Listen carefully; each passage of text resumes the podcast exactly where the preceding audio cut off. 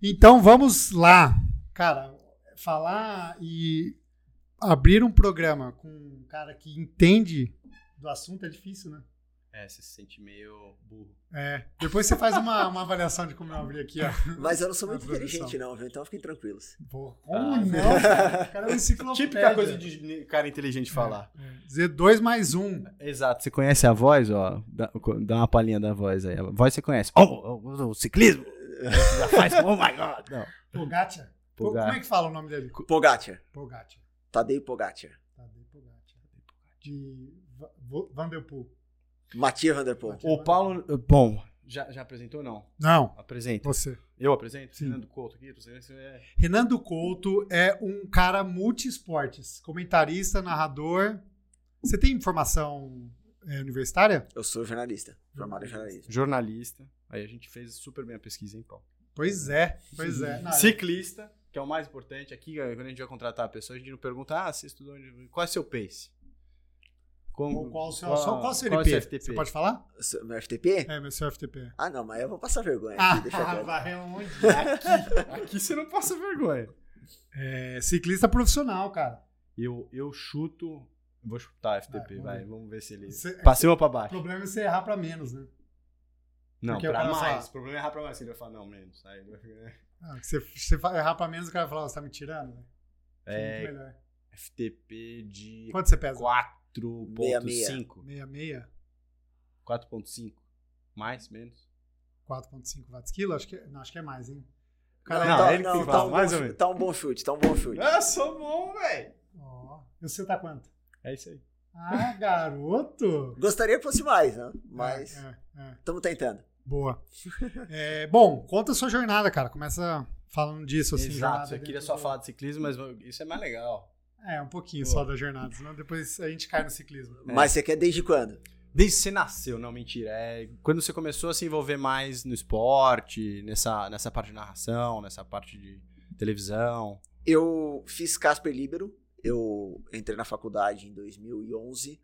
Dentro da faculdade tem a Rádio Gazeta. E a Rádio Gazeta AM, ela é uma rádio universitária, que a programação é feita pelos alunos, é um laboratório da faculdade. E dentro disso a gente fazia programa de debate ou jornal e transmissão de futebol.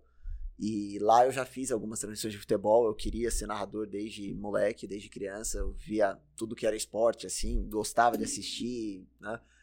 Não só futebol, mas várias coisas. Eu trabalhei algum tempo com automobilismo, cobria automobilismo para o Grande Prêmio, que é um site especializado. E quando foi 2015... pintou uma chance de fazer um teste na ESPN para fazer futebol americano. E eu gostava de futebol americano, já vinha acompanhando na própria ESPN fazia alguns anos, né, que era quem transmitia tudo. E fiz um teste, o pessoal gostou, deu certo e tô lá desde então, já são 8 anos que eu tô lá. E primeiro fazia mais os esportes americanos, então comecei com futebol americano, com beisebol, com basquete, com hóquei no gelo, que era uma coisa que eu não acompanhava também, mas... Fui pegando a manha ali aos poucos para fazer. E disso eu fui passando para outros esportes. E é uma coisa que eu gosto, porque é o que eu disse, desde pequeno eu gostava de assistir vários esportes diferentes, de praticar. Nunca pratiquei em clube nada, mas em escola, ou rua, ou prédio, enfim. Mas queria fazer tudo que dava para fazer. E gostava de assistir. Então foi legal ir passando por vários outros esportes.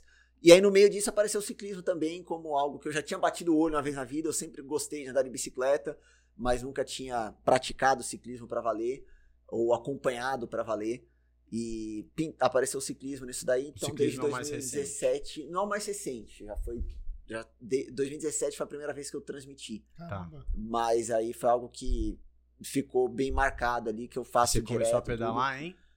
17 também? De speed mais ou menos nessa época, que foi quando eu conheci o Celso Anderson, ele me puxou, viu que eu gostava, viu que eu saía, dava um rolê de bicicleta na cidade, assim, pra um lado, pro outro, aí ele tacou uma speed na minha mão, falou, não, vai pedalar e tal, e aí de lá pra cá... virou paixão já? Fui me aprofundando tanto na transmissão como nos pedais também. Putz, então a transmissão do ciclismo veio antes do que o esporte do ciclismo na sua vida? Veio quase que simultaneamente. Veio antes porque eu conheci o Celso primeiro na TV por causa da transmissão. Uhum. Mas foi meio que ao mesmo tempo ali que eu comecei a fazer as duas coisas. Legal. Peraí, antes de aprofundar no ciclismo, vamos perguntar do beisebol, que agora a gente é conhecedor do beisebol. Quem ganha esse ano? Quem ganha esse ano? Quem ganha esse ano? Esse ano é que tá cedo. O beisebol, aquela coisa, 160 voltas, 162, mas... A gente ficou assistindo o Red Sox agora em Boston. Ó. Não, os Red Sox eu não tô botando fé, né? Esse ano, não. É. Red Sox eu não tô botando fé, não. Yankees. Os Yankees, a chance maior todo ano. É, exato, então, mas você não erra muito, né? Eu sou ruim de palpite, mas eu tô querendo falar Atlanta Braves de novo. Braves de novo, eles ganharam 2021, dois anos atrás.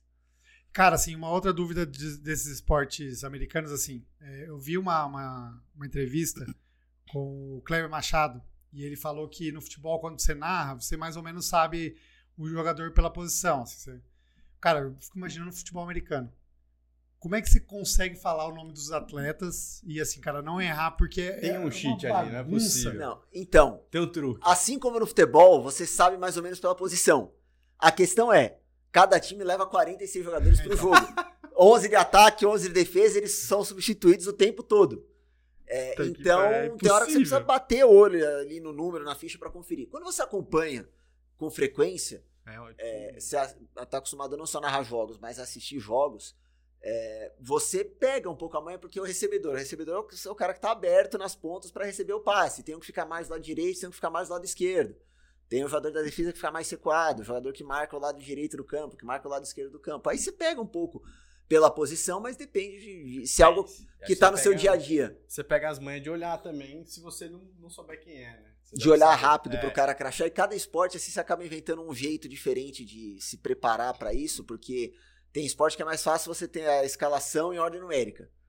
Tem esporte que é mais fácil ter desenhado o campinho. Entendi. Tem coisa, enfim, tem formas e formas. Mas o futebol americano, a ordem numérica é legal, porque às vezes você não realmente precisa conferir quem é.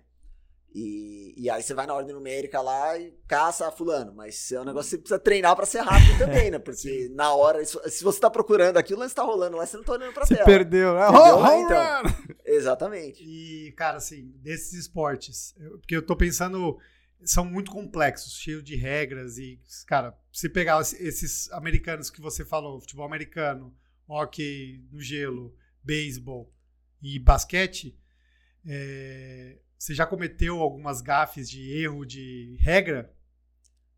Possivelmente sim. Nenhuma muito grande. Não tem nenhuma que virou meme. Não, tipo, eu não sei o que aconteceu. Não sei o que, galera, não sei o que aconteceu. Já aconteceu, assim, eu não sei o que aconteceu, mas touchdown, é curioso. Porque, falou outra coisa. Às vezes a gente escuta, muitas vezes a gente escuta a narração gringa no nosso ouvido também. O que é bom porque os caras estão no estádio, sim. Os caras têm alguma informação ali na hora que você não tem. Uhum. O cara que se machucou, o cara avisa o que foi, às vezes até ajuda a identificar, porque você já escutou o gringo falando também. Uhum. Mas já aconteceu, eu não sei o que aconteceu, mas o gringo fala, eu não sei o que aconteceu. Porque eu tenho um amigo que ele fala, ele não é tão vidrado assim, futebol americano, nada, mas ele fala que toda vez que ele assiste um jogo, ele aprende uma regra nova de futebol americano. E é real, porque o livro de regras tem 400 páginas. Não, ninguém lê o livro de regras inteiro, mas você pega a lógica, e aí as coisas vão fazendo sentido e dentro da lógica do jogo, você aprende as regras por tabela, lógico. Hoje eu já vou mais atrás, tem uma mudança de regra, eu vou atrás, eu tenho que saber o que é. Mas quando eu comecei a acompanhar, não é que eu peguei o livro de regras e fui ler, eu aprendi assistindo. E aí você fica com as regras na cabeça, o que pode e o que não pode. Uhum. Aí, em caso de dúvida, você consulta, enfim. Mas acontece, meu. Por que isso aconteceu? Da onde veio essa bandeirinha amarela que o cara jogou ali no meio? Tem umas regras que são muito obscuras. Você fala, porra, exatamente. É aleatório. E aí você vê como os juízes são bons também. Porque o juiz, no meio daquilo tudo ali, uma coisa que nunca acontece, o cara tem que saber. Exato. Eu lembro de uma vez um jogo do Seattle Seahawks, que tava eu e o Paulo Antunes na transmissão, que o Panther chutou a bola 2 vezes. Porque ele chutou, foi bloqueada, voltou pra ele e ele chutou de novo. E pode? Pode! Mas quantas vezes você viu alguém fazer isso? Nunca! O Paulo Antunes, que cresceu nos Estados Unidos, acompanha isso faz 40 anos. Ele falou, nunca tinha visto isso. Que coisa louca. E o jogador na hora sabia que ele podia fazer isso, porque, claro, é a função dele. Cresceu nisso, né? É a função dele, ele entra lá pra ser o Panther. Então ele pensou em vários cenários, o técnico falou pra ele, se acontecer isso, você pode pegar e chutar de novo. Mas é negócio, meu, como é que você explica? E os gringos também não sabiam na transição, porque, meu, como assim? Ele chutou duas vezes. É. Então e pode agora? Acontecer. Todo mundo pega o livro. Pode, não pode? Pode acontecer.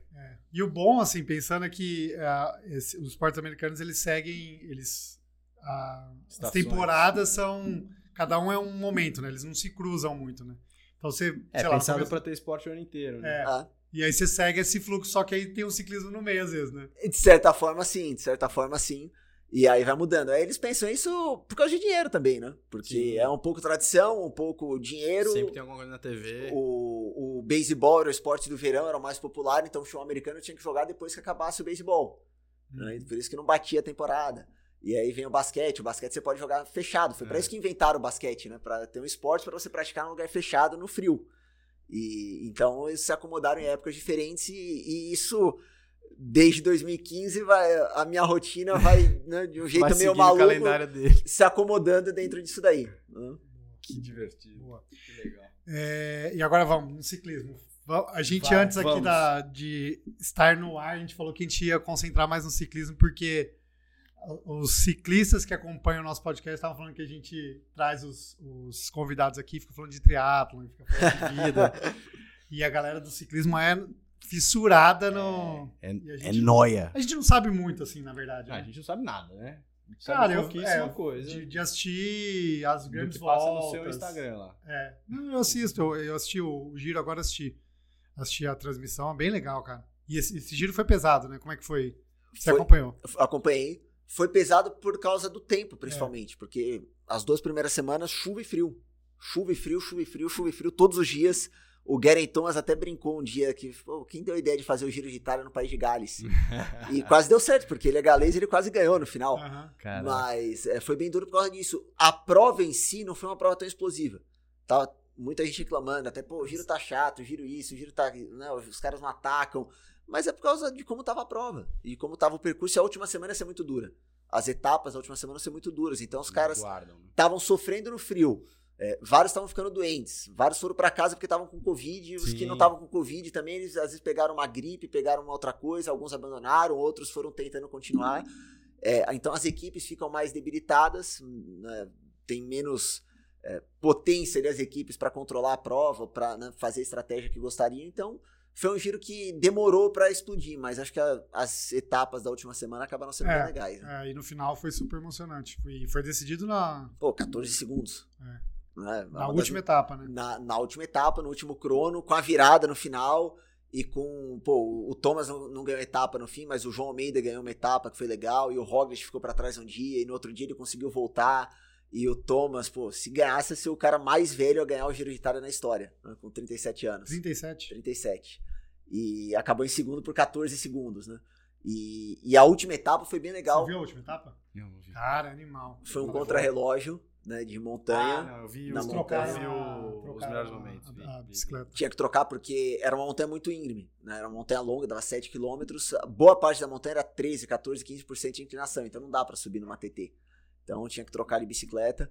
O Thomas resolveu até trocar o capacete, que muita gente ficou. Então, uma transição. Exatamente. Se tivesse mais acostumado com o triatlo, a troca podia ser mais rápida. Porque ele tava tão calmo ali, né? Que ele chegou, ele mesmo pôs a bike no chão, né? Que ele entregou pra alguém, aí tira o capacete. Enfim, não foi por isso que ele perdeu, mas. Poderia ter ganho tempo ali. Poderia ter perdido por isso. Porque no final, ali ele perdeu 8 segundos na troca. Ele perdeu no final por 14. Então, né? Imagina, era uma maravilha, que tenso. Ainda bem que não foi por isso. Exato. E aí, fosse 7 segundos. E aí teve o que aconteceu com o Roglic também, que caiu a corrente. Você viu isso? E o cara que ajudou, você viu isso? Cara, isso daí foi muito... Não, isso daí foi... Eu até demorei pra postar isso, porque eu tava... Não, isso daqui não pode ser verdade, não é possível. Será que é verdade mesmo? E depois confirmaram e era. O Roglic, antes de ser ciclista, ele era esquiador. Ele fazia salto de esqui. Aquele das Olimpíadas de Inverno, que você vai lá e desce, salta 100 metros. Voa, E ele chegou a ser campeão mundial juvenil com a seleção da Eslovênia, campeão por equipes.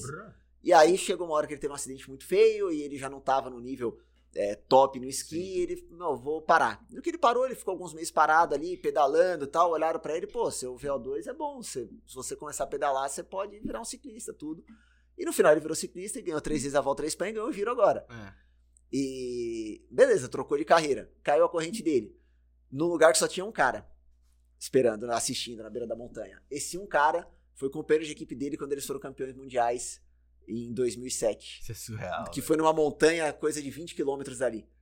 E aí esse cara foi lá e empurrou o Roglic, cara, ali, deu um empurrão de 150 metros ali pra ajudar o Roglic a embalar de novo na montanha. História da vida, velho. Imagina, cara, louco, o cara salvou... É filme. É filme total. Acho que eu vi no seu Instagram isso aí. Não, foi. O lugar da montanha só tinha um cara, era esse cara. Que foda. Que foda. Isso daí foi louco, isso daí. E assim, era muito perto da Eslovênia. Então, no final, a hora que acabou, o Roglic ganhou... Parecia um estádio, porque tinha muita gente na montanha torcendo pro Roglic, muito esloveno, e aí a montanha acaba virando meio que uma arquibancada natural, né? E a galera começou a reagir e tudo, o Giro foi cortando as imagens, mas parecia um estádio. Então isso daí eu achei que foi bem legal, assim, desse último dia do Giro. Que massa. Cara, eu acho que isso é uma das coisas mais legais da sua profissão e desse negócio, é esse poder de contar essa história desse jeito que você transmite, assim, e passando essa emoção. E acho que você deve ter essas histórias também de outros esportes, mas isso que o esporte tem, né, de essas coincidênciazinhas, e aí essas, puta, é o cara mais velho, não é o cara que nunca ganhou, o cara que tá quase ganhando, perdeu aquele ano, ganhou no outro. Esse negócio de você contar a história e entrar, depende que você viva o negócio ali também, né? Por isso que é foda você estar falando, tipo, puta, às vezes é muito esporte, porque... Você precisa acompanhar, às vezes, a rixa que deu ali no Instagram do cara, que é o que traz a emoção pro negócio. E eu fico chateado se acabou uma transmissão e tinha uma história legal, eu esqueci, eu não sabia. Por que eu não sabia? Porque eu não consegui estudar tanto, porque eu não tive tempo, porque eu tava fazendo outra coisa, porque quando isso aconteceu, eu tava assistindo outra coisa, tava narrando outra coisa na hora, sabe? Então é legal quando você consegue focar mais em algumas coisas, porque você consegue resgatar mais histórias. E ainda mais no caso do ciclismo, porque... beleza, essa semana agora vai começar o Dauphiné, então vai ter 22, 23 equipes com 7 caras cada uma, aí vai acabar, vai ter o Tour de Suíça, vai ter as mesmas equipes, mas com outros atletas. Então de uma semana para outra, eu tô falando de 180 caras que estão numa prova e 180 caras que vão estar na outra prova. E vai chegar o Tour de France, vai ser uma mistura dos dois e outros caras que não estão. Então é muita gente diferente, é muito atleta que pode aparecer e fazer alguma coisa legal, e uma fuga, ou ganhar uma etapa, ou o cara se ferrar e ter uma história legal. E é muita gente pra você conhecer a história. Não dá pra saber de todo mundo. Não dá. Quantos ciclistas tem uma equipe? No World Tour, é de 22 a 30. 30 é o máximo. É pouco, cara. É pouco, mas pensa, olha o tanto de prova. Tipo, tem 4 provas seguidas. Não são todos que largam, né? O que fazem. Largam 6, 7 ou 8 por prova. E os outros ficam... No masculino não é tanto um problema isso. No feminino tá sendo. Porque no feminino as equipes não têm tanto dinheiro assim. Então no feminino as equipes têm 10, 12, 15 ciclistas. Aí ela tem que fazer toda... E agora, nos últimos tempos, o calendário inchou muito. Então, realmente, está tendo mais prova do que as equipes estão dando contra e mandar as atletas para essas provas no World Tour. Chega de prova, vai para outra já. Então, e aí, exatamente. Às vezes está marcado, né? Periodização, recuperação, descanso, enfim. Mas é fase, vai adaptar, né? Porque agora que inflou e estão recebendo mais investimento. Então, e acho que a tendência é ter mais equipes. Eu acho que agora vão tentar segurar um pouco a onda na expansão do calendário, por um tempo. E as equipes, vai entrar mais dinheiro para as equipes, para as equipes conseguirem ter mais mulheres. Tem que acompanhar, porque senão quebra, né? Sim. E a gente estava falando das histórias, né? Dessas coisas que acontecem fora do ambiente, que fazem o espetáculo ficar melhor. Tem algumas etapas que eu assisto que não acontece nada. E aí eu fico pensando, cara, imagina a pessoa que tá narrando isso, né? Tem que tirar daqui de perto. E aí, cara, como é que faz? Você prefere quando é mais quietinho ou quando o negócio ferve? Quando ferve. Quando ferve é mais legal. O ciclismo é um esporte... De todos esses esportes que eu fiz, o mais difícil eu acho que é o ciclismo. De narrar a história. E principalmente no começo era mais difícil ainda. Hoje como eu tô vivendo isso mais no meu dia a dia, facilita. Mas é difícil porque tem que achar essas histórias dos atletas, todos esses atletas, E aí tem um dia que não acontece nada. E o que você vai falar nesse dia que não acontece nada? Você tá ali pegando a roda, trocou a roda. Não dá pra ficar narrando. Então, mas não é um negócio que é legal de você ficar narrando ali, porque é repetitivo, é maçante. E os caras estão lá... Solta a música. E os caras estão lá em Z2. Então você tem que fazer a transição em Z2. E não é o dia que os caras estão atacando FTP, Z5, Z6, aí você muda o tom também. Exato. Vai acompanhando os caras. Mostra o castelo, né? Esse castelo. A história do castelo. E faz parte disso e muita gente assiste por causa disso. É louco, mas muita gente fala, pô, eu adoro que vocês falam do castelo, da cidade, ou a história da guerra que aconteceu não sei quando, ou de fulano que nasceu nessa mesmo, cidade. Pra ter o que falar. E aí é um negócio que dá um trabalhinho. O Tour de France e a Volta da Espanha, eles têm um livro, basicamente, que eles preparam, ó, tal dia, no percurso da etapa, vai passar por esse lugar. Ah, a organização prepara. A organização prepara, então tem coisa que a gente tira de lá, tem coisa que a gente vai descobrindo de outras formas, porque já viu falar alguma coisa desse lugar, ou enfim, ou já visitou, ou, enfim, ou conhece alguém que foi. Uhum. Mas aí a própria organização tem prova que não, tem prova que você vai caçando meio na unha, assim, de olhar o mapa, que cidade que vai passar, pô, será que tem alguma coisa aqui? Uhum. Mas é que às vezes você vai descobrindo... Você fala, vou atrás do básico, e do básico você acha outra coisa. Então eu vou descobrir, sabe, essa cidade que tem quantos habitantes, tem não sei o quê. Pô. Ah, nasceu fulano. Quem que é fulano? Pô, aí você começa a cair nos buracos da Wikipédia, assim, e começa a clicar nas referências e tudo. Tem 15 abas abertas. 15 é pouco. E o meu computador não tá dando conta mais. Mas, enfim. Mas aí você vai caçando justamente para preencher espaço na transmissão. E é difícil também o ciclismo, porque identificar os caras é difícil. Capacete, todo mundo com a mesma uniforme, né, da equipe. Então, e aí tem os caras que começam a marcar, o cara é assim, assado, mas tem hora que você acerta, tem hora que você vai errar, porque, meu, é difícil. Mas você vai marcar coisa como o óculos. O Geraint Thomas usa o óculos branco, sabe? O Rohan Dennis, a boa parte do tempo, ele tira o óculos e deixa o óculos no capacete, sabe? Ele fica, anda sem óculos. E fulano tem isso. Ou tem a bandeirinha, porque o cara já foi campeão do país. Então ele tem a bandeirinha na manga da camisa. Ou na gola, enfim. Cara, tem que ser... Nossa, tem que ser então, ligeiro, hein? É muito detalhe ali que você vai caçando. E aí você prepara uma lista de coisas, possíveis assuntos, se a etapa for ruim. Eu vou pra transição... Vocês já usaram Trello? Já. Trello, sim. Eu tenho um Trello. Canva lá. O Biratan Leal, que faz outros esportes na TV, faz beisebol, faz futebol. Uma vez ele falou, vamos usar o Trello pra fazer um teste. Assim. Ele usou e tal. Eu falei, isso aí pode servir pra uma coisa ou outra. Então tem um Trello com todas as equipes. Entendi. Com o nome dos caras, aí, sei lá, dezembro eu tô lá, pô, vi uma entrevista de não sei quem da Trek. Eu caço lá, tipo, jogo, salvo. Aí um dia, sei lá, tô na etapa, o cara saiu na fuga, deixa eu ver se tem alguma coisa salva do cara. Pô, o cara, esse cara aconteceu isso com ele, tá salvo. Eu não é que eu atualizo religiosamente, porque não dá tempo. Mas fica salvo um arquivo lá e de repente eu posso abrir, tipo, tem tal coisa aqui pra falar, o cara da entrevista falando isso, aquilo. Aí eu lembro que eu salvei alguma coisa desse cara. Um assunto assim. E aí eu tenho um caderninho que eu faço na mão assim de um dia pro outro. Aí eu anoto assim alguns assuntos aqui que tem pra falar hoje. Não esquecer de falar disso aqui. Ontem teve um sprint, o primeiro falou isso, o segundo falou isso, o terceiro falou isso. Eu vou anotando o meu na mão. Teve a notícia de uma outra corrida. Tal quilômetro da etapa de hoje vai ter tal coisa, vai ter uma montanha assim, ou vai ter isso, vai ter aquilo, vai ter... um castelo, e aí vão anotando assim essas coisas na mão pra bater o olho na hora e ver. Ah, entendi.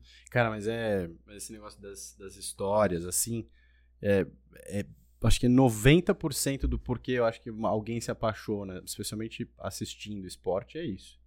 Eu tava vendo outro dia jogo do Santos, do meu time, né, eu era fanático e tal, sabia do jogador que tinha ficado com a mulher do outro, que não sei o que, das histórias do moleque da base, eu assisti assim, e fazia uns 3 anos que eu não assistia sentado. Cara, além de assim, achar chato o jogo, você não tem mais aquele... né? Porque você não conhece a história, né? Dos caras que estão ali. Você não se identifica mais. No ciclismo, a identidade é muito forte, né? Você é fã do cara, né? Do cara, e você sabe a história, né? E tem os fantasies agora, os games, né? Tem. Isso é muito louco. Isso engaja pra caceta. Sim, e tem vários esportes e no ciclismo tem. O cara escala lá para as 3 semanas do Giro de Itália e na terceira etapa já deu tudo errado porque 3 caras caíram, outro não sei o quê e pronto. Fudeu o fantasy dele. Você já foi em alguma etapa presencialmente, não? Eu fui pro Giro de Itália ano passado. Eu não tinha ido nunca. Aí ano passado, como a gente deixou de transmitir na TV, eu conseguia casar ali e tal, casar as datas, assim, e falou, vou viajar, vou assistir uma etapa. Achei que você tinha casado lá. Não, eu sou, mas não sou, eu sou juntado faz tempo, enfim. Como sem se pressão, fosse, sem pressão. Como se fosse, né? Você já mas... pressão no não, velho! Ele que se fez, mas aí o... É que eu falei, parece... É que do jeito que eu falei... Parece que eu tô fugindo. Do jeito que eu falei, parece que, eu casei e viajei de lua de mel. Não fui passar lua de mel no Giro de Itália. Mas... Que não seria ruim, diga-se de passagem. Não seria ruim, mas eu fui no casamento de um amigo. Entendi. Aí de lá, eu armei um pedal em Girona e de lá eu fui pra Itália. E vi duas etapas do Giro ano passado. Legal. E uma foi a etapa mais legal do Giro ano passado, até que foi em Turim. Que foi o dia que teve um monte de ataque e tudo, espatifou tudo, classificação geral. E é bem legal. E você vê o clima na montanha. Ao vivo, como é que é? Ao vivo, primeiro que mesmo na subida os caras passam rápido. Mais rápido assim, é engraçado, porque passaram duas vezes. Eu fiquei num lugar que eles vão passar duas vezes. Então, eu escolhi bem o ponto que eu queria assistir. A primeira passaram mais na pegada. A segunda, os primeiros passaram na pegada. O resto bom, já passaram os primeiros, agora eu vou começar a voltar na direção pra ir embora, que eu tenho que dobrar essa montanha aqui, descer, eu vou voltar pra cidade e tô em casa. Eu fui voltando e tal. Os últimos passaram 40 minutos depois. Caramba. Já, tipo... porque girando, era um grupeto, girando, tanto assim. Tanto faz. Aí passa um grupão enorme, passa os caras empinando, os caras fazendo graça e tal. Mas é isso, imagina, um tempo de futebol, pra quem tá na montanha... 40 minutos. 40 minutos. Os primeiros passaram e você consegue. É legal você ficar identificando e dá pra ver. Por mais rápido que passe, na montanha dá pra ver. Passou fulano e tal. Isso daí é legal. Legal. E, o clima na montanha é legal, porque tem um pessoal mais novo, tem um pessoal mais velho, tem um pessoal de outros países. Eu fiquei perto de uns caras lá do País Basco que estavam lá, que os caras viajaram de trailer 15 horas de um dia pro outro. Isso é muito louco, né? E eles iam passar a semana lá, acompanhando a última semana do Giro depois. Iam de trailer, pedalavam de manhã, paravam, ficava vendo a corrida. A gente não tem muita noção disso, quanto a galera é fanática, assim. Você pega esses corredores que eles fazem, assim, é isso, o cara passou o dia lá. O cara vai passar um minuto, né, de ciclista passando, e aí acabou. E você fica, acabou.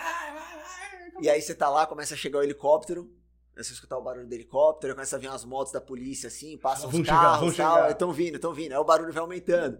Aí, de repente, vem e passa o pelotão. Que coisa louca. E o tempo antes, passa a criança. Passa a gente pedalando o tempo todo. Porque o melhor jeito, inclusive, pra quem pensa aí, é ir de bicicleta. É. Ou vai de carro, assim, mas tem que chegar cedo, aí você se acomoda, arma as cadeiras, fica lá e tal. Mas, assim, se você não vai de carro, você foi andando, montanha, você tava na cidade, a pé, eu não consegui bicicleta pra ir nesse dia. Lá em Turim, eu não consegui alugar, Eu tentei alugar, eu não consegui. Aí eu fui a pé mesmo, a pé, assim, foi legal, mas foi um perrenguinho a pé. Andei uns 4, 5, 6 quilômetros pra ir, mais pra voltar depois. Você andou bem. Andei bem, e andar na subida, né? Você fala, perto, é muito da hora que você anda tudo, não é? Então. Mas o melhor jeito é de bicicleta. E aí até pra ir embora depois, porque assim, de carro você vai ficar parado depois também, porque a estrada vai estar fechada ainda, até liberar demora. Então o melhor jeito é de bicicleta. E passa a gente de bicicleta lá de todos os tipos, e o cara que saiu pra pedalar de speed, pedalar uma montanha e vai parar pra assistir, passa a criança. Pai que vai com o filho e passa a criança.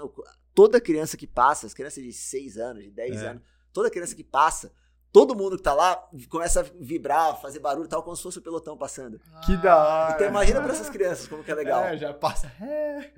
Eu vi hoje um vídeo do... Era um corredor desse, daí a galera começa a gritar e passa uma senhora assim, pedalando. Eu vi isso, eu vi. É legal, então é tipo isso também. Tipo, então, como se fosse o pelotão. Tipo um piquenique, assim, fica uma galera lá o dia inteiro. Mas com as crianças é até mais do que nesse vídeo que você viu. Imagina. Que legal. Porque tem essa tradição, né? Inclusive, acho que, sei lá, nos anteriores, talvez no tour, um menininho, tem um vídeo de um pelotão e um menininho passa na calçada, pedalando forte. Isso daí eu acho que atrás do menininho. Eu acho que foi Tour of Britain, isso daí. Foi no Reino Unido faz uns 2 anos, eu lembro dessa. Que o moleque na fuga ele vai lá, acompanha e tal. Aí levaram o moleque lá, ele tirou foto com a Jumbo Visa. Isso aí, com a Jumbo, boa. Outra questão, quando você, assim, pedala e quando você está treinando, enfim, seu acompanhamento, tanto como na sua profissão e a sua aplicação da sua profissão no seu... hobby, que é um hobby, né? O ciclismo pra você, apesar de você correr agora na elite, é um hobby. Você consegue, vou pegar aqui um jeito do cara subir, ou vou me comportar no pelotão mais ou menos igual aquele ciclista. Eu tô correndo elite esse ano. Então. Tá forte, rapaz. Então. Ou então é aquela coisa, eu tô brincando que eu tô acima do meu peso. Acima não, eu tô lutando na categoria acima do meu peso, então eu tô apanhando, tô tomando na cabeça o tempo todo. Mas estamos lá brincando. E sim, eu acho que dos dois jeitos. Eu acho que virou uma imersão que eu aprendi muita coisa pedalando que eu consigo levar pra transmissão. E da transmissão você aprende muita coisa que você leva pro hobby também. Você leva pra prática na bicicleta, porque você começa pesquisando pra transmissão, caçando essas histórias todas, você vai atrás de entrevistas, de informações e tudo que... Primeiro que você já tá com um olhar um pouco diferente, né? Quando vai falar de coisa de treino, ou de nutrição, ou de sensação em cima da bicicleta, já tem um olhar um pouco diferente. E aí você vai achar alguma coisa, você vai lembrar em algum momento depois, ou então você vai prestar atenção na postura do atleta em cima da bicicleta, ou então na tática, que horas que o cara acelerou, por que ele acelerou, ou no contrarrelógio, ou, tipo, o cara fez uma diferença de pacing ali durante o crono. E da bike para transmissão, com certeza também. E eu não gosto de... E toma esse cuidado de não querer me comparar aos caras. Porque eu sei... contando suas histórias. O Celso faz mais isso, né? O Celso conta, mas não é nem nesse sentido. Porque o Celso não é que o Celso se compara aos caras exatamente. Mas eu me comparar achando que o que eu faço, eu tô num nível que eu posso me comparar com os caras que estão lá. Porque, entendeu? Não, se eu estivesse fazendo isso, eu estaria bem... não, mas qual que é a palavra? Né? Talvez... então... Mas é que você vive algumas coisas que eles vivem. Não, e a coisa assim, quando eu comecei a fazer transmissão, se eu não falasse, a ponta onde tá não sei o que da bicicleta, o movimento central, ou não sei o que, ou a peça disso ou daquilo, eu ia demorar pra pensar tudo. O pneu furou, até eu olhar, ver, o cara tá com o pneu furado. Hoje eu olho, o cara furou o pneu dianteiro, o traseiro, enfim, você já percebe mais rápido. Então... Ou então para puxar outros assuntos dentro da transmissão. Quando eu ia falar da alimentação dos caras durante a prova, ou do tipo de treino que o cara fez e tudo, são coisas que eu comecei a pesquisar para me ajudar já nas duas frentes. Não, até de estratégia também de prova, né? Você entende muito mais. Eu imagino uma vez que você tá nesse nível que você tá. Por que o cara tá puxando ali aquela hora? Por que ele deixou o outro atacar? Porque esse cara não é o cara que vai levar... Acho que da chuva, né? Por exemplo, eu giro. Você já sofreu na chuva pedalando. Você fala, cara, ninguém vai atacar muito, aqui, né? Não, e eu não quero falar que o cara tem que pedalar pra saber isso, porque senão eu vou estar depondo contra eu mesmo. Sim. Porque eu não jogo futebol americano, então quer dizer que eu não posso estar na transição do futebol americano, porque eu não acho isso. Mas eu acho que... Mas se jogasse, eu acho que você teria uma perspectiva diferente. Teria perspectiva diferente, mas eu não quero falar que o cara, pra fazer uma transição de ciclismo, o cara precisa estar pedalando, que nem eu comecei a pedalar. Não. E assistir também não, né? Mas... Não, ninguém seria também, Fórmula 1, né? Também, exatamente. Falando de Fórmula 1. Você anda. Então, mas eu acho que isso daí, com certeza, me ajuda a ter um olhar um pouco diferente, me ajudou a fazer um trabalho melhor com o ciclismo e criar uma identificação também. Cara, assim, o que eu acho mais incrível no ciclismo profissional, World Tour, cara, é o quanto os caras são fortes, mas mais do que isso é o quanto os caras conseguem pedalar dias seguidos, não morrer. Cara. Eu acho isso como que os caras não morrem, cara. 3 semanas, é surreal, 2 folgas. Véio. Cara, os caras pedalam, você assiste um dia e fala, nossa, esse dia foi muito duro. Você vê no outro dia, os caras estão lá subindo de novo, fazendo força do mesmo jeito, cara. Tem um médico que só fala que é o esporte, é o atleta que mais termina pior do que qualquer outro esporte. Deve ser, cara, deve ser. No final do Tour de France, tá. Pode ser, porque... Como é que você... Porque você tem mais conhecimento que a gente, com certeza, assim. Essa recuperação, você acompanha isso, você gosta disso, enfim. Os caras acabam a etapa... Normalmente, depende, se é na cidade é mais fácil, mas depende, vai ter deslocamento pro hotel, o hotel tá na cidade ou ele tá a 1 hora de ônibus. Verdade, velho. Tem essa. E aí tem que chegar, os caras vão tomar um banho no ônibus, vão tomar um shake lá, pós-prova, recovery, né, porque já precisa botar alguma coisa pra dentro, tem que tomar banho, tem que ir pro hotel. Nossa. Então até chegar no hotel. A última etapa de montanha do Giro de Itália. Acabou a etapa, o Geraint Thomas postou depois, agora tem só 3 horas pra chegar no hotel.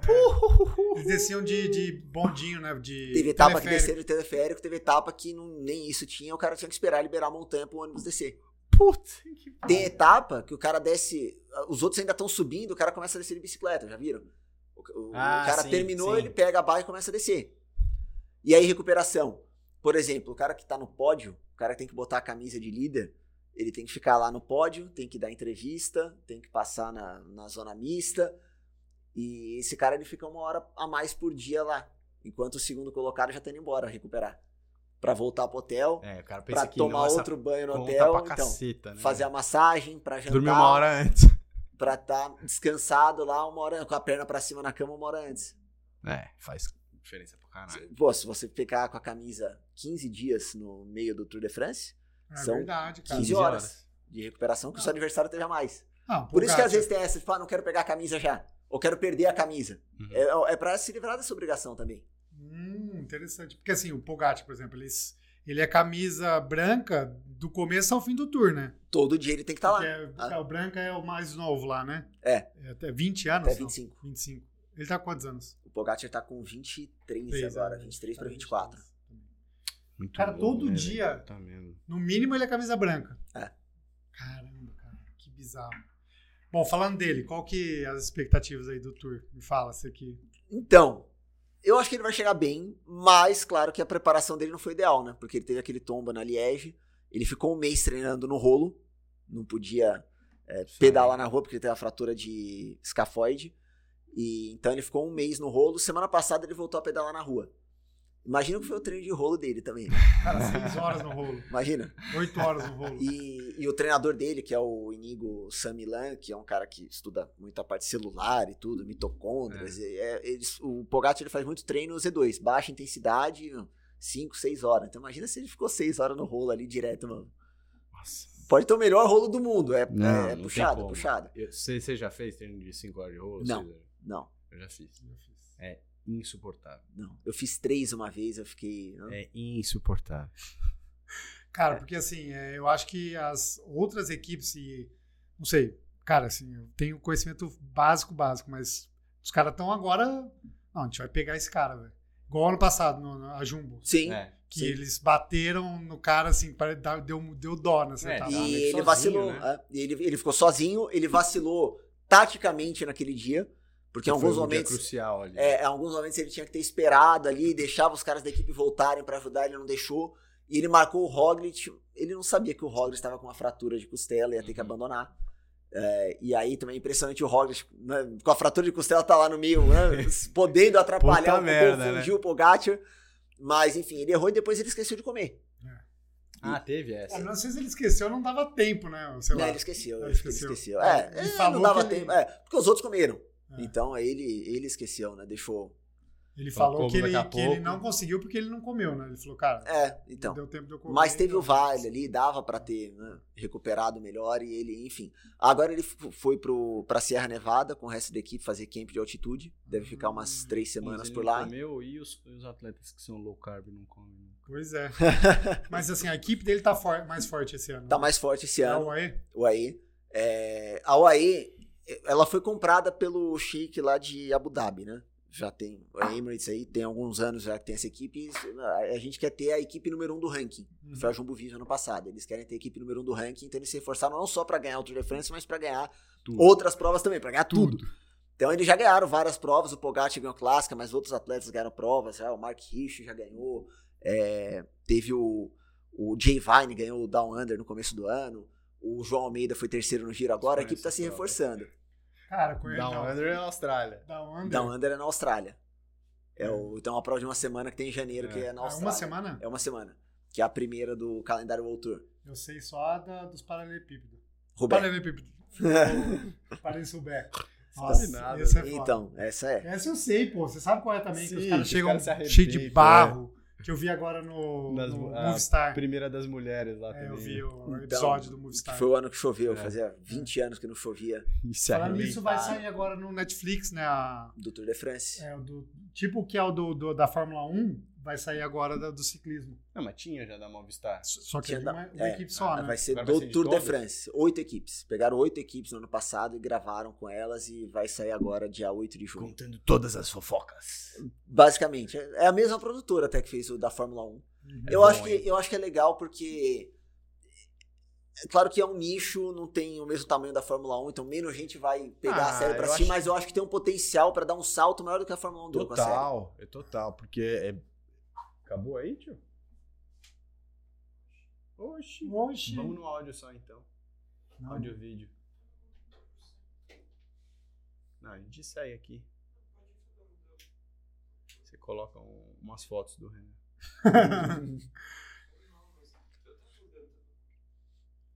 É isso aí, velho. Ao vivo. Não, continua. Onde que a gente estava? Estava no Netflix lá que você falou. Então, eu acho que tem potencial até para dar um salto maior pro ciclismo do que a Fórmula 1 teve. Sim. De ganho de popularidade, tudo, porque de certa forma são esportes que têm uma natureza parecida. Sim, nichados, meio de... de elite ali também. E uma corrida, e tem as equipes, tem e a equipe fofoca, que é melhor, que é pior, e tem isso. Só que ao mesmo tempo as histórias são mais variadas.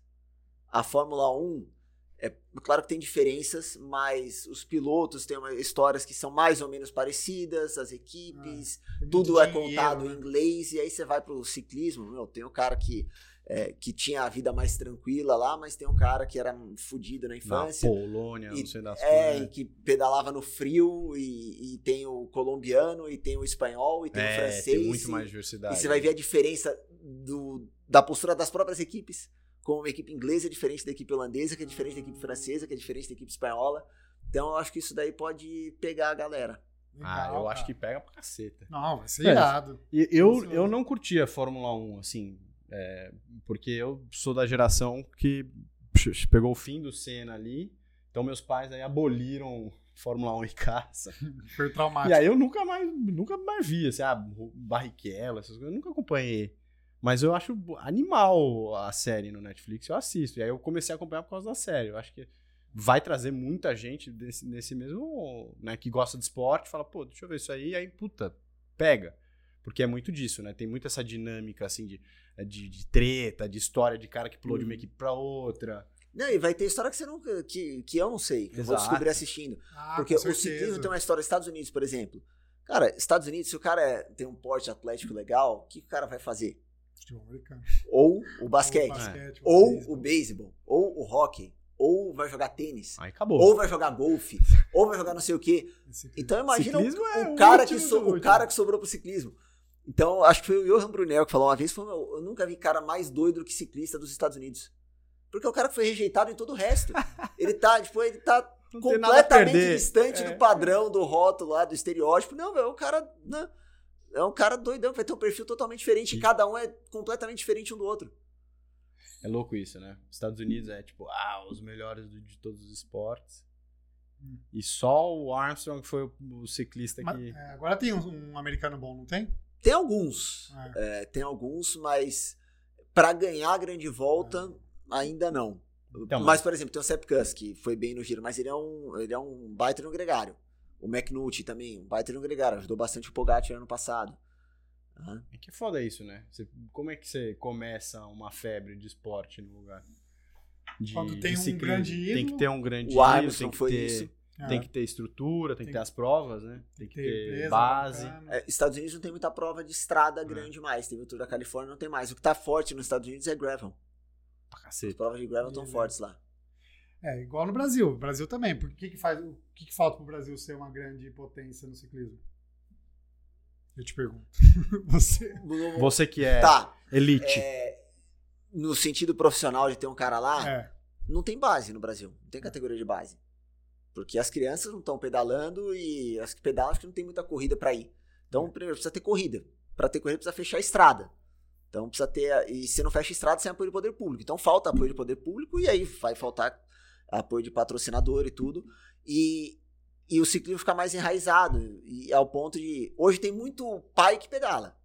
O ciclismo amador no Brasil está crescendo muito. Então, tem muita gente. E eu tô nesse perfil. O cara começou a pedalar mais velho. E não tenho filho, mas o pedal que a gente tem filho, e acho que vocês devem conhecer exemplos disso, mas essa galera põe os filhos para pedalar, e a partir de quanto tempo? Né? Ou tem medo. Pedala no rolo. Ou tem medo de deixar sair na rua e tal, mas acho que, como está aumentando o ciclismo amador, acho que pode aumentar o número de praticantes mais jovens. E aí, a partir disso... Você vai começar a ter gente pra, né? Pô, esse moleque aqui tem uma capacidade física boa, vamos investir nele. Só que aí tem corrida no Brasil? Não tem. É, esse é o problema. Não tem o suficiente. Então já tem que mandar pra fora. A nossa ciclista brasileira é a Tota. Teve que ir pra fora, né? Tava na hora também de ir, né? Porque ela tá com 21, 22 anos, é a hora de ir mesmo. Mas quando eu falo de ir pra fora, é até mais novo. Com 16 anos já tá correndo lá. Mas quem que pode, né? O Nicolas foi, né? O Nicolas foi novinho. Mas ele foi de XCM lá também, de XCO. É, ele foi de... Fazendo MTB, Mas a Tota tá dando os passos certos ali. Ela estudou aqui no Brasil, tudo. Chegou uma hora, tá, eu posso ser uma ciclista boa, foi pra fora agora. E tá andando bem esse ano, pra caramba. A fuga dela na Vuelta... fez careta e tudo, foi legal pra caramba, foi um jeito dela mostrar a cara, tudo, ela tá indo pra outras provas, talvez faça o giro feminino agora, é esse mês, em junho, talvez ela faça, acho que tá sendo um ano legal, tá mostrando a cara e acho que com certeza tá aparecendo o suficiente pra outras equipes ficarem de olho já. Que legal, ela é nova, né? Boa. Então, tem futuro, acho que ela tem chance de fazer coisas legais ainda. E você no futuro, qual é a ideia? Largar o... transmissão é só virar... Não, acho que isso não vai rolar. Não, mas a minha ideia... Quando eu comecei a pedalar, tem um amigo que tava correndo a pé, queria fazer maratona, tudo. Ele perguntou, mas, pô, o que você quer fazer? Eu falei, não, eu quero fazer uns rolês legais. E aí, o que é um rolê legal? Pô, vou na Tour de France e tal, eu quero... Não Outroute exatamente, mas eu quero fazer um rolê, se for Outroute, pode até ser. Hoje eu gostaria de fazer... Mas fazer um rolê nas montanhas lá e conhecer as montanhas onde as corridas passam. Dar um rolê em um lugar que seja bonito, que seja uma viagem legal. Bora? Bora. Então. Cara, quase ganhou o Letap. Você ganhou o Letap? Você andou na frente no Letap. Uma hora, uma fuga. Não, no giro esse ano. O giro teve Campos. No giro de Campos. Então a gente vai pra ser o motorista do trem. Eu fiz uma fuga meio suicida lá. Nossa, o giro, cara. Eu fiz essa prova no passado. Cara, você precisa fazer. Foi a primeira vez a prova, da prova no passado. É treta. Nossa, velho, nunca tive tanta coisa. Mas é o caminho do Letap, só que com mais subida, né? Maior. Não, mais ou menos. Mas não é o caminho do Letap exatamente. Não? E as subidas são mais duras do que no Letap. Porque pega ali o paiol, que é mais íngreme. Machadinho. O mais incomum é machadinho, né? O que tem Letap e giro passa no machadinho. Mas tem o Melos. O Melos ali do lado da Serra Velha. Que é um mini paiol. Então. Palácio. Então. Só lembra esses nomes. Então. Palácio. Puta merda, hein, acaba. Machadinho, Melos. Aí vai pro paiol. E você fez a fuga onde? Deve subir pra cacete. Foi. Magrelo, 60 quilos. Quando teve a subida dos Melos, deu uma quebrada no pelote. Foram, sei lá, uns 15 caras foram pra frente. Eu fiquei pra trás ali, e aí desci eu e mais 3 caras, a gente desceu, quando a gente tava chegando lá no Carrefour, a gente alcançou o pelotão. Aí passou de Sapucaí Mirim ali, quando virou na estrada pra São Bento, o pelotão parou, porque acho que ninguém queria fazer força, vamos guardar paiol. Aí eu só tava ali no pelotão, fui pra frente, aí eu olhei, quer saber? Foda-se.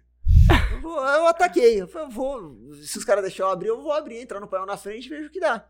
Às vezes compensa, porque eu não vou correr pra ganhar, não vou chegar entre os 10 primeiros, mas eu não quero que os caras que estão lá atrás me alcancem. Sim, de volta. Exato.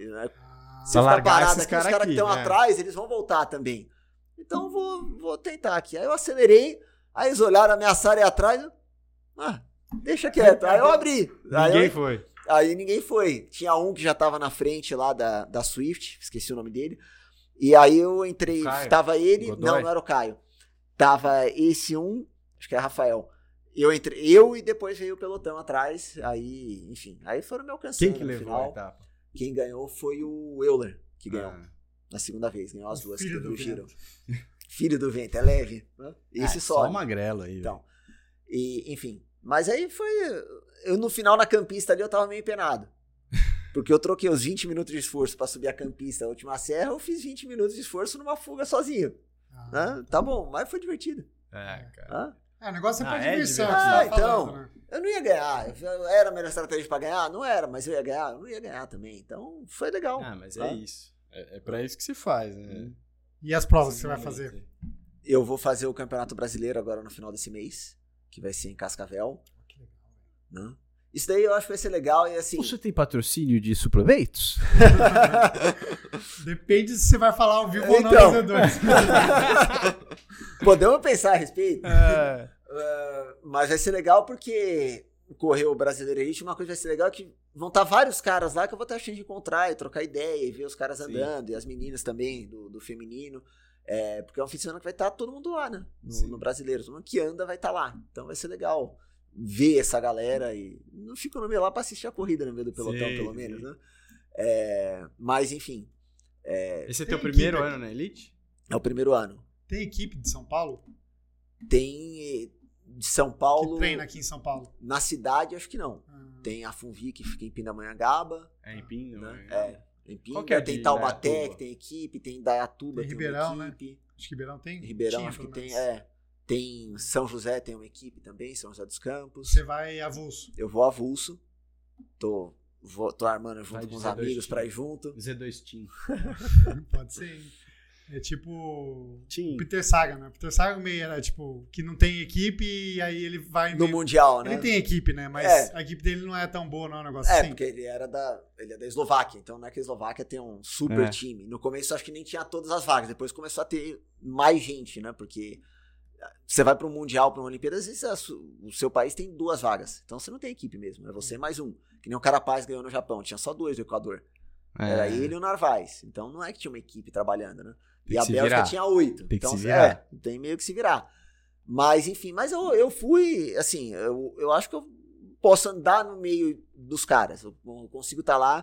E aí algumas pessoas falavam, não, vai, você devia ir tudo. O Celso Anderson sempre fala, não, você tá podendo andar na Elite, tem que andar na Elite, é mais legal, não sei o quê. E o Ronaldo Martinelli, que é meu treinador, fala, meu, vejo aqui os seus números, os treinos que você faz, meu, dá, você pode andar no meio dos caras, tudo. E eu já fiz algumas corridas que eu fiquei lá no meio dos caras, e teve ataque, eu tava aqui no meio, tentando sair a fuga aqui, ali. No final, eu tomei na cabeça, porque é o que eu falei, se fosse boxe, eu tava na categoria acima do meu peso. Mas pra falar que eu fui uma vez na vida, eu acho que é legal. Aí deve ser bom, porque assim, você tá no meio, você tá ali se divertindo, assim, né? Claro, você tá fazendo... é legal. E tipo assim, você não tem a pressão, não, eu preciso ganhar, porque tem patrocinador, tem negócio da equipe. Cara, igual isso, ó, sobrou aqui, eu vou atacar, não vou ganhar mesmo, então vou aparecer aqui. Ou se ganhar... se ganhar... E aí você pega detalhes de estar no meio do pelotão, de posicionamento no pelotão, coisa que a gente fala na corrida, é uma coisa que a gente fala direto na corrida. Pô, o cara que quer andar na geral, quer ganhar a corrida, o cara tem que estar na frente no pelotão. Mas vai ficar na frente no pelotão também. É um estresse ali. Exato. Tem cara que não gosta. Você pega o Simon Yates, ele tá sempre no rabo do pelote. Que não gosta de estar no meio do estresse. O Rigoberto Urán, ele não fica se matando pra estar lá na frente. E às vezes pode estar um vento cruzado, o pelotão quebrou, o cara tá atrás.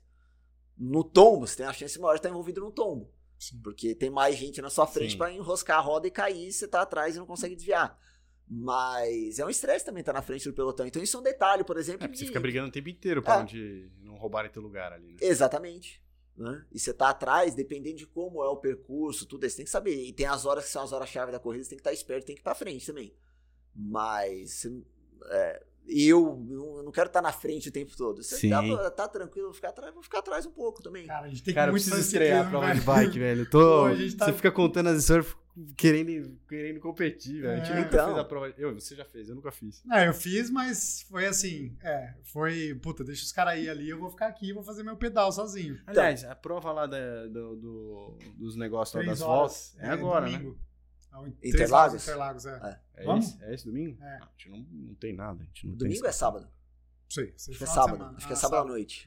Caramba, é à noite? É à noite a prova. A gente não tem inscrição, a gente vai como? Não, vamos se inscrever. Será que vamos terminar aqui e a gente olha.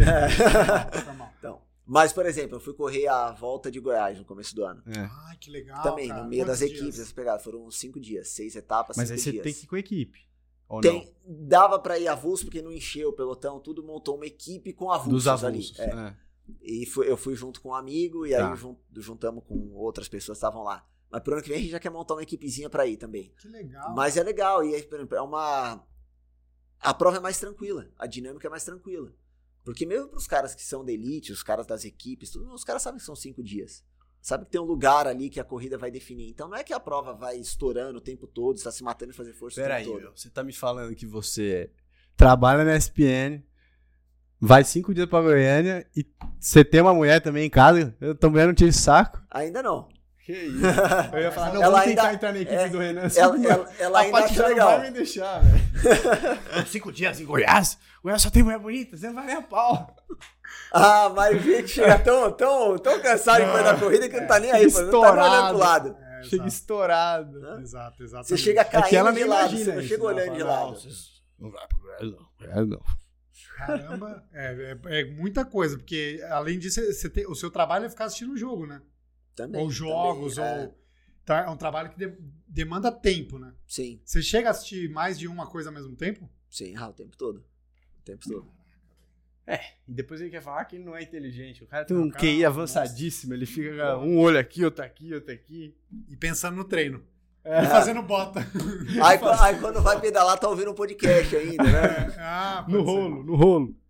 Pô, é isso, né? É caramba. Isso, cara. Parabéns, cara. Parabéns por andar na elite. O cara é um profissional amador, né? Profissional com outra profissão. Cara, eu acho isso... O Bergamini fez isso também, né? Sim. É uma atitude bem legal, assim. Eu acho... Dá até uma vontadinha um dia. Ah, bora? Você só sobe o sarrafo, né? Só sobe então, pra cair. É. Ah, mas você vai andar no letap da vida? Os caras deles estão indo fazer o letap. A diferença é que não tá com as equipes lá. Fica uma prova mais individual, o Gran Fondo. Mas você largou no primeiro pelotão, lá você tá no meio do bloco ali. Entendeu? Aí tem gente que tenta seguir, tem gente que fala, nem vou tentar seguir, vou ficar pra trás já. Mas... Cara, pra você é foda. Tipo, por exemplo, quando é época do tour, você fica full time em função do tour, né? Mas é a época que eu consigo treinar melhor. Ah, é? Porque é a época que minha rotina fica mais regrada. Porque eu trabalho todos os dias no mesmo horário. Ah, entendi. Então, o que eu não consigo é fazer treino longo, de repente, porque eu tenho que estar cedo na TV. Mas eu acordo 4 da manhã, 5 da manhã, vou lá, faço um treino de 2 horas, 3 horas, volto pra casa, vou pra TV. É verdade, porque quando... Na época, o Everaldo, ele treinava na Care, de manhã, pedal. Sim. Ele tava pedalando e tal. E era na época da NBA. Cara, ele falava, velho, eu fui dormir ontem 3 da manhã, porque... Então essa época do Tour de France, das voltas, é a época que eu consigo treinar melhor. Você treina de manhãzinha? Treino de manhãzinha. Antes de... E às da tarde eu vou na academia e tudo mais. Nossa, tem que torcer pra não cair, hein, cara. Imagina, cara. Não, vamos... vou furar um pneu. Vou furar um pneu. Puta, galera, ó... Não, o dia que o horário é mais apertado, eu não vou pra Bandeirantes também. Ah, tá. Fico na USP, fico na ciclovia, tudo. Né? Não, play safe. Né? Porque sem o Celso pedalou junto. Então, se vai eu, o Celso junto aí fudeu, também. Aí. Então, aí deu algum problema, né? Exato, aí ninguém aparece. E aí, hoje, galera? Se for o caso, vai direto pra TV. Ou agora, que dá pra fazer de casa também. Se for o caso, ó, gente, atrasou, tô chegando em casa agora, fazer de casa. Ah, dá pra fazer? Não aconteceu ainda, mas... Sei que. Ah, é? Se der uma zica... E faz Você tem um microfone, um áudio bom lá? É, porque na pandemia que a gente ficou fazendo muita transmissão de casa, meio que... Montou o escritório em casa de áudio. Um cantinho em casa que dá pra fazer transmissão. Então eu tenho alguns equipamentos da TV que estão lá em casa. Vez ou outra, ainda... A TV mesmo pede, a gente precisa que essa transmissão seja de casa, porque as cabines estão todas cheias, já tem um monte de jogo ao mesmo tempo, enfim. É, então, eventualmente, outro dia eu fiquei gripado, eu falei, tô zoado. Ah, não, dá pra narrar de casa? Dá. Você tá bem pra narrar? Tipo, tô. Então, fica de casa, sabe? Que louco. Ai. Oh, e outra coisa, vamos conversar, tá muito bom. Não, vai. Tem algum esporte que você não transmitiu e gostaria? Que eu não transmiti e gostaria? Cara, é que eu já fiz bastante coisa diferente. Judô você já fez? Não, eu luta. Não, luta, não, luta eu não fiz, eu não tenho vontade, não. Lutas em geral. Mas eu não fiz tantos esportes olímpicos. Uhum. Ciclismo é um esporte olímpico, beleza, mas sim, assim, sim. Eu faço esportes diferentes, mas os esportes que eu faço não necessariamente são um programa olímpico. Mas a ESPN pega a Olimpíada? Não mais, as últimas a gente não teve. Mas eu nunca narrei vôlei, por exemplo, eu não narrei atletismo, eu narrei maratona. Natação nunca narrei. Então, esses esportes olímpicos eu não fiz. Muito difícil. Ginástica é muito específico, né? É muito específico. Não, mas natação não é difícil de narrar. É legal narrar também, porque normalmente acaba corrida. É corrida e acaba rápido ali. É isso que a gente tava falando. Você entrar no mundo, né? Então. Porque senão você só fala, passou, não passou. É hoje. Então, mas eu não tenho o vocabulário da natação na cabeça. Não é um negócio que eu tô acostumado no dia a dia. Eu não sei quem são os atletas que estão bem para ganhar o borboleta. O submerso. Então eu teria que ficar um tempão pesquisando, indo atrás. É louco porque assim, você faz a Às vezes você faz a primeira, não tá legal, mas quando você faz a segunda, a terceira, já é outro mundo também. Você já tá, na hora que você vai pesquisar pela segunda vez fazer aquele esporte, a terceira, aí você já tem uma referência de antes, já facilita. Mas e o esporte que você gostaria, vai? E piso? Eu gosto muito de automobilismo, então gostaria de narrar Fórmula 1, por exemplo. Isso é uma coisa que não aconteceu, não sei se um dia pode acontecer, mas é algo que eu gostaria. Legal. Futebol, não? Futebol você já faz. Futebol já narro, entendeu? Eu já brinquei lá na TV que se pegassem rodeio, era pra me colocar pra narrar. Ai, que legal, velho.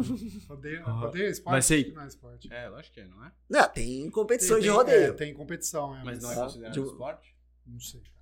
Aí é um assunto polêmico. É. Não sei, eu acho muito louco. Também tem uma série da Netflix sobre rodeio. Tem? Os esportes, né? Dos esportes extremos? Não, é específica de rodeio. É que nem a da Fórmula 1. É que nem a da Fórmula 1. E aí... Você até vê os brasileiros mandam bem pra cacete nos rodeios internacionais. Não, os caras ganham tudo nos Estados Unidos lá. Tudo. E ganham uma grana assim, tipo... Não, é muita grana. É muita grana. É $1 milhão, mais do que ciclismo. Só que assim, maus-tratos dos animais, tal, não sei o quê. Assim, pelo menos eu acho que a série também não direciona pra isso, é zero. Mas é maltrato do cara mesmo. O cara fica tudo arregaçado, assim. Assim, quase terminar morto. Ele já quebrou tudo, vértebra, coluna, costela, e de apresentar programa de debate, essas coisas de mesa, assim, porque eu acho que ou mesmo apresentador, igual tipo o Vicari também, é difícil pra ele, são profissões diferentes ou não? É diferente e eu já fiz vários programas lá na ESPN, faço com uma frequência maior, faço o League, que é de esportes americanos, mas eu já fiz Sport Center, já fiz alguns outros programas de futebol, mas é isso, pelo meu dia a dia, eu não me sinto confortável para chegar num programa de debate de futebol brasileiro. Mesmo apresentando, que você seja um mediador. Porque eu não tô tão imerso no dia a dia, acho que do jeito que é preciso estar o cara que tá para falar de futebol na ESPN Brasil. Porque enquanto tá rolando a rodada do Campeonato Brasileiro, eu tô narrando outra coisa. Uhum. Né? Você não teria a destreza de um neto para comentar... Pum! Então. Mas eu te fiz essa pergunta dos esportes que eu queria que você falasse triatlon, só pra gente ficar. Deixa pra ESPN. Se precisar de comentarista lá na sua narração de triatlon, a gente vai falar groselha. Foi mal, galera. Mas se aparecer um triatlon lá, provavelmente vai cair pra mim. Então... É possível. É isso, né?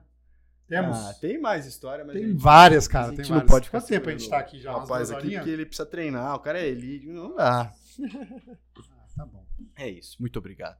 Obrigado a vocês pelo convite. Obrigado, casa é sua. Deu uma risada. Casa é sua, agora a gente fechou um atleta novo elite aqui de ciclismo. Opa! É? Vou sair da sala então pra vocês. Deixa eu ver com o meu agente ali, se tá tudo certo mesmo. Cara, aí. É o Padinho. Fechou, obrigado, né? Valeu, obrigado a vocês.